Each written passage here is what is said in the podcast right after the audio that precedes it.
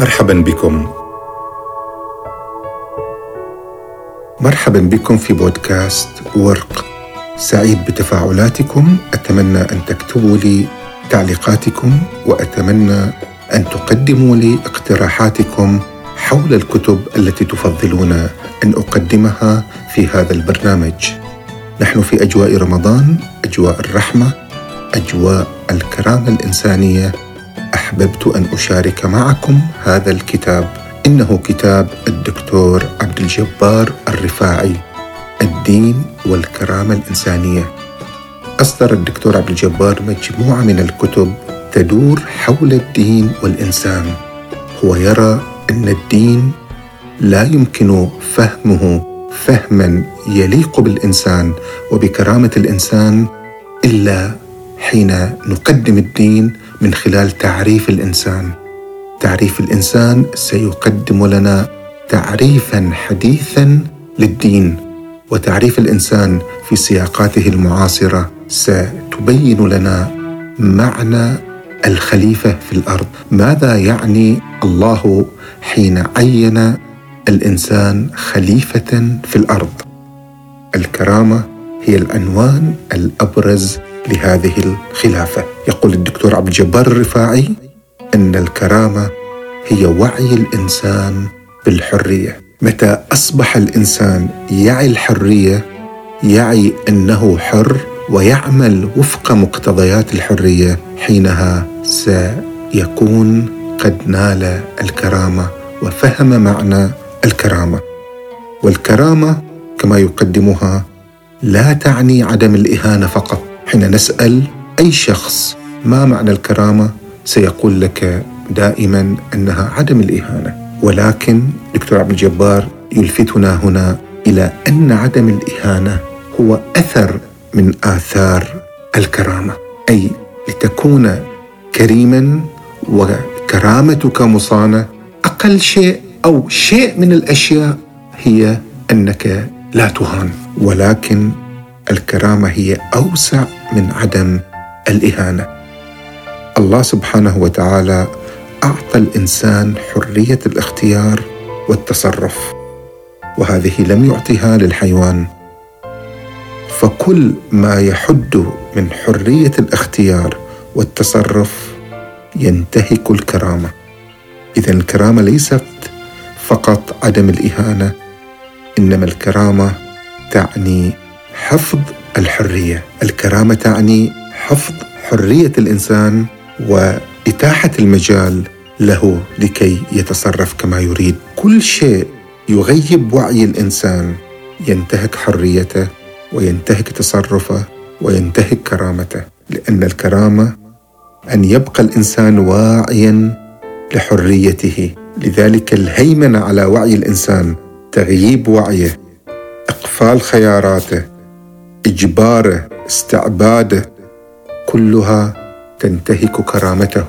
وهذه تتم داخل الدين أحيانا وخارج الدين أحيانا. يعني ربما باسم الإلحاد أنت تنتهك كرامة الإنسان، وربما باسم الرأسمالية أنت تنتهك كرامة الإنسان، وربما باسم الحرية أنت تنتهك أيضا كرامة الإنسان، لأنك تتصرف تصرفا يغيب وعي هذا الإنسان. بناء على ذلك، فكل تأويل يحرر الإنسان من عبادة الآخرين فهو ينتصر لكرامته، وكل تأويل يحرر أخلاق الإنسان من الجماعة الخاصة، من الطائفة، من المذهب، من الدين المغلق فهو أيضا كرامة، لأنه يترك له حرية الاختيار وحرية التصرف ويفتحه على الإنسان. من هنا الكرامة تبدأ بالفرد كما يقول وتنتهي بالأمة. تبدأ بالفرد، الفرد هو مركزها، الفرد هو خليفة الله في الأرض، الفرد هو الذي يختار، هو الذي يتصرف، هو الذي يعي. لذلك لابد أن نفهم الإنسان بهذه الحرية لنصون كرامته. وانتهاكات الكرامة تتم بالظلم، الإذلال، الاحتقار، الإهانة، الإهمال، تجاهل، الاستغفال كذلك، والتدجين كذلك. حين تدجن وعي الإنسان، حين تجعله أسير لفكرة واحدة أو لجماعة واحدة أو لمذهب واحد أو لعقيدة مغلقة وإيديولوجيا واحدة، فأنت قد انتهكت كرامته. وهنا يلفتنا أيضا الدكتور عبد الجبار الرفاعي إلى مسألة هامة تتعلق بوجود الإنسان. يقول أن الله قد كرم بني آدم، ولقد كرمنا بني آدم، كرمه تكريما وجوديا، بمعنى أن وجوده، كينونته، جوهره، تكوينه مصنوع من الكرامة، جوهره من الكرامة، أصله من الكرامة.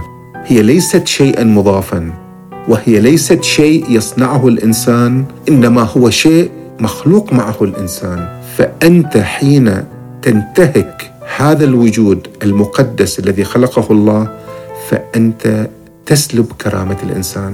يعني الإنسان لا يولد ثم هو يصنع الكرامة، إنما هو يولد والكرامة في فطرته، والكرامة في جيناته، في وجوده، في كل تلفت من تلفتاته، كلها مبنية على الكرامة. هكذا الكرامة تبدو مكونا أصيلا في الإنسان. هل يمكن أن تنتهك كرامة الإنسان باسم الأخلاق؟ هل يمكن للأخلاق أن تدمر كرامة الإنسان؟ نحن نعرف أن الأخلاق جزء أصيل من الدين، والنبي يقول إنما بعثت لأتمم مكارم الأخلاق، والدين المعاملة. ولكن هل يمكن أن تنتهك الأخلاق الدين؟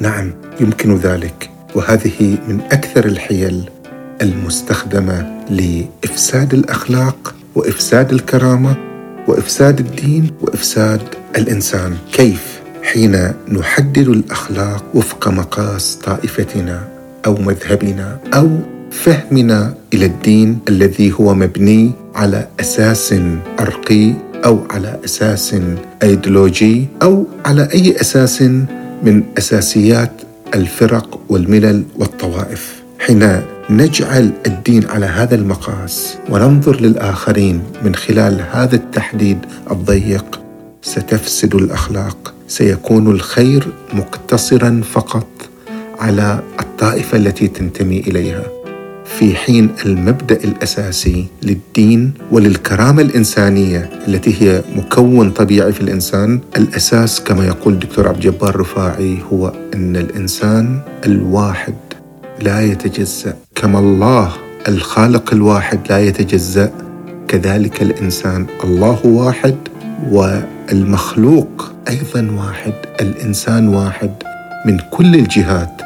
لابد أن تكون الأخلاق تنظر إلى الإنسان بكرامة ومساواة في جميع نواحيه. حين تنتهك هذه الوحدانية، أنت حين تنتهك وحدانية الله فقد كفرت بالله، وحين تنتهك وحدانية الإنسان فقد كفرت بالإنسان، وحين تكفر بالإنسان ستكفر بكرامته وستكفر بخلافته في الأرض، وبالتالي سيكون إيمانك بالله إيمانا منقوص الكرامة، فلن يكون هذا الدين الذي يتحدث عنه الدكتور عبد الجبار الرفاعي. تفسير كل نفس ديني بما يناقض الكرامة أو ينتقص منها، هذا ما يدعو إليه الدكتور عبد الجبار الرفاعي، أننا نفسر كل النصوص الدينية بحيث لا تنتقض الكرامة.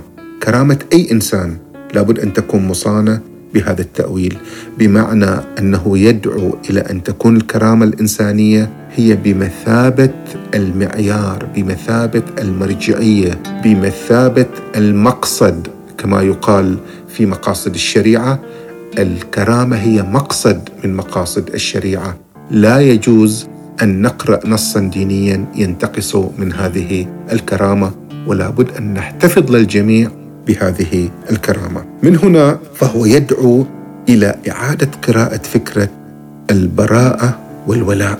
البراءة والولاء، كل طائفة من الطوائف تقدم البراءة من الطوائف الأخرى والولاء لطائفتها، أن ذلك يفسد الأخلاق، يفسد الكرامة، لأنك حين تتبرأ من الآخرين فأنت تتبرأ من الكرامة أيضا، تعتبر أن لا كرامة لهم، وأن ليس هناك معيار ومرجعية إنسانية تلزمك في التعامل معهم، فهم منتهكون، يحل لك دماءهم وأعراضهم، ويحل لك كل شيء هو مصان لديهم، في حين أن الكرامة الإنسانية هي تحفظ الوجود الإنساني، هي حصن، هي وقاية، تحصين. لذلك الدين يعطي التحصين للإنسان لأنه خليفة. مبدأ البراءة والولاء كما اشتغلت في تراثنا الإسلامي، اشتغلت بطريقة ولدت العنف، وبطريقة أفسدت الأخلاق وجعلت الأخلاق محصورة في الجماعة التي ينتمي إليها الفرد. من هنا يصبح ضمير الفرد ضميراً غير أخلاقي، لأنه انتهك الكرامة. وهنا يقول الدكتور عبد الجبار الرفاعي: عندما يبنى الضمير الديني على الضمير الأخلاقي يكون هو ذاته الضمير الأخلاقي. إذا ضميرك الديني بنيت على الضمير الأخلاقي، والضمير الأخلاقي ضمير يتعامل مع الإنسان على أنه واحد متساوي، الضمير الأخلاقي يكون ضميراً دينياً، والضمير الديني يكون ضمير أخلاقي إذا بنيناه بهذه الطريقة.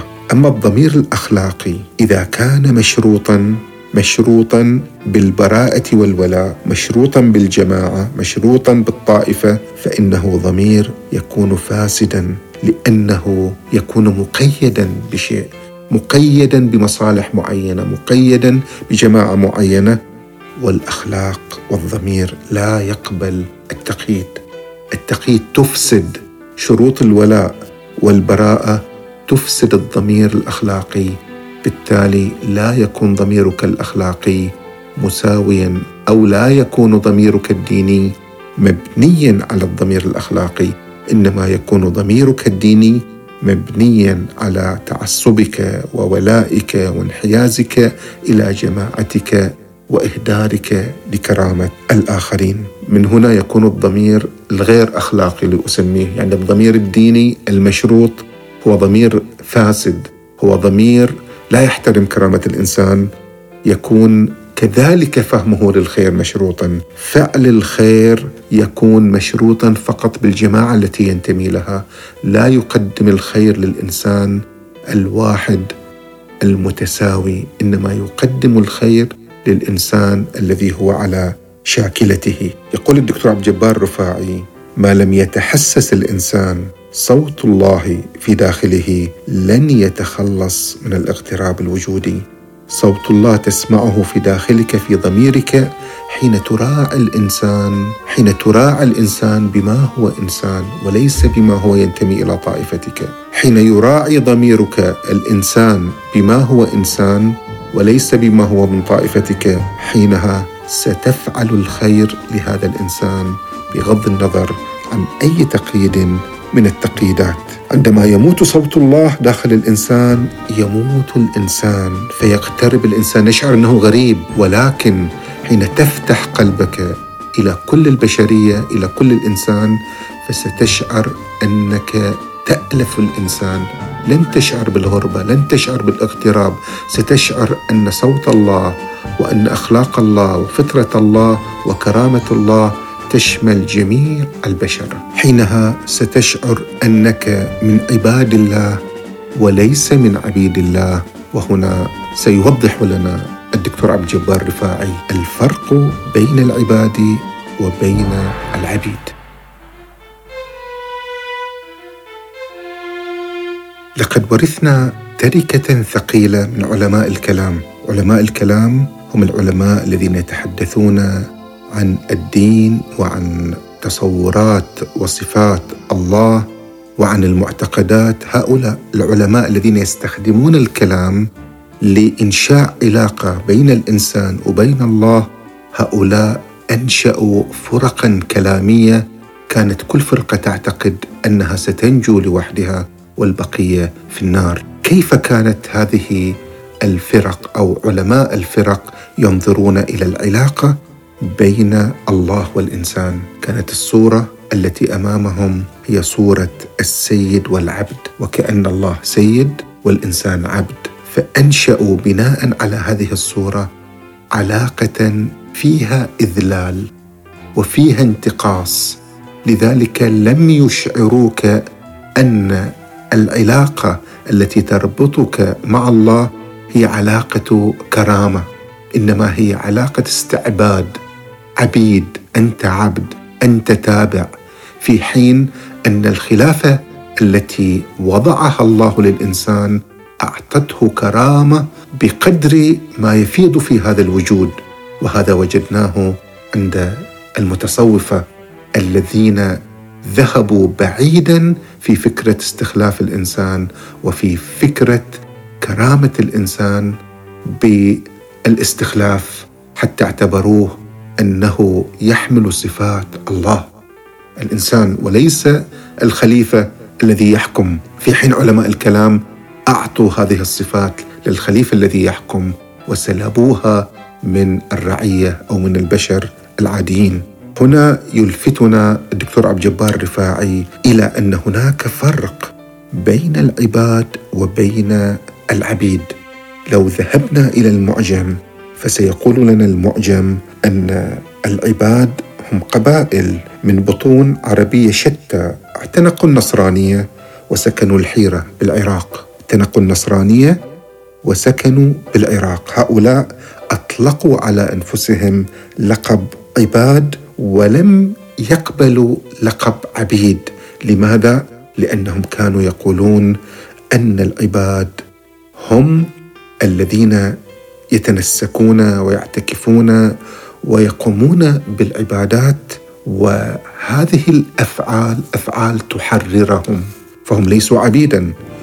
ومقابل العباد هم من ينتهكون ويمارسون الإباحية ويمارسون أفعال تحط بكرامة الإنسان، فيرون أن كلمة عبيد لا تليق بالاستخدام، لذلك فضلوا كلمة العباد. وهناك شاعر من هؤلاء اسمه عدي بن زيد العبادي، حتى كلمة العبادي أو هذا اللقب الذي نجده اليوم لأسماء بعض العوائل له امتداداته التاريخية. من هنا فكلمة عباد هي من عبادة، عبادة الأحرار كما يقول الإمام علي، وليست عبادة التجار وليست عبادة العبيد، هي عبادة الأحرار. يلفتنا دكتور عبد الجبار الرفاعي هنا إلى أن فكرة العبودية، عبودية الإنسان لله، عنوان حريته. هذه العبارة التي تقال دائما أن عبوديتك لله هي عنوان حريتك، يقول هذه فكرة أوجدها ابن تيمية وتلقفها المودودي وكذلك طبقها سيد قطب، أنهم ربطوا العبودية بفكرة الحرية، بينما هو يذهب إلى ربط العبادة بفكرة الحرية. كلمة العبودية ومعجم العبودية هو يراه معجم يضر بالإنسان ويتعارض مع فكرة استخلاف الإنسان. هو يفضل أن نقول إننا عباد الله ولسنا عبيد لله. هو يدعو إلى هذا المعجم، معجم العباد والعبادة، لكي نحرر أنفسنا من هذه الصورة التي وضعها علماء الكلام للعلاقة بين الله وبين الإنسان. الاستعباد يعني فرض العبودية على الإنسان، يعني الإجبار، يعني القوة. وهنا يطرح الدكتور عبد الجبار الرفاعي سؤالا: ماذا عن ما عرف بآية السيف، آية القتل؟ كيف نستطيع أن نفهم فكرة الكرامة وفكرة الحرية ولدينا الآيات التي تدعو إلى القتل؟ لا شك أن العنف يدمر الكرامة الإنسانية. من هنا فالدين قرن الكرامة الإنسانية بحرية الاعتقاد. لا إكراه في الدين، لا إكراه في الدين، أي لك حرية الاعتقاد. لكن كيف سيواجه هؤلاء الذين يضيقون ذرعا بالحرية وبالاختلاف؟ كيف سيواجهون هذه الحرية؟ سيلجؤون إلى طريقة صارت مكشوفة ومعروفة، سيلجؤون إلى ما أسموه بآية السيف، إلى سورة التوبة، إلى الآية التي تقول: فإذا سلخ الأشهر الحرم فاقتلوا المشركين حيث وجدتموهم وخذوهم واحصروهم واقعدوا لهم كل مرصد، فإن تابوا وأقاموا الصلاة وآتوا الزكاة فخلوا سبيلهم إن الله غفور رحيم. القتل والعنف الذي نجده في هذه السورة له سياقه التاريخي وله وضعه التاريخي، وحين نهدر هذا السياق التاريخي فسنهدر كرامة الإنسان. لذلك يدعو الدكتور عبد الجبار الرفاعي إلى قراءة هذه الآية، قراءة مضادة لما أراد دعاة العنف إليه.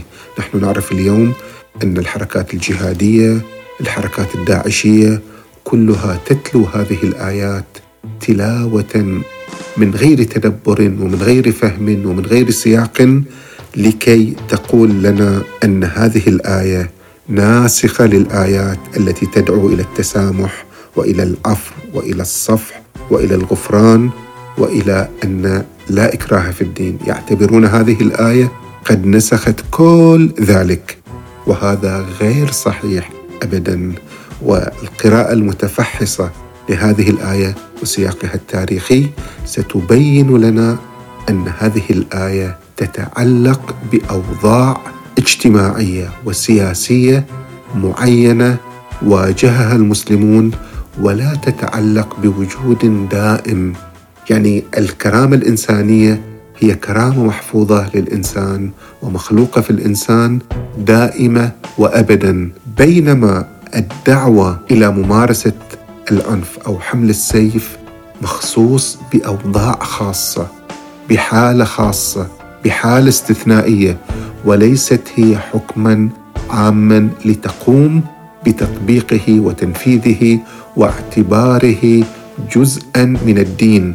ممارسة هذا العنف، ممارسة السيف، ممارسة القتل هو ليس جزء من الدين، ولكن الكرامة الإنسانية هي جزء من الدين، لأن الدين يقوم على فكرة استخلاف الإنسان في الأرض، وهذا الاستخلاف هو أساس الكرامة، لأن من منحك أن تكون خليفة عنه هو كريم، فمنحك صفة الكرم أيضا، وأنت كريم أيضا بحريتك في تشكيل وجودك. كذلك فكرة الرقيق حين جاء الإسلام، جاء ووجد أن هذا الفعل الاجتماعي، الممارسة الاجتماعية الموجودة، هي تتعارض مع كرامة الإنسان.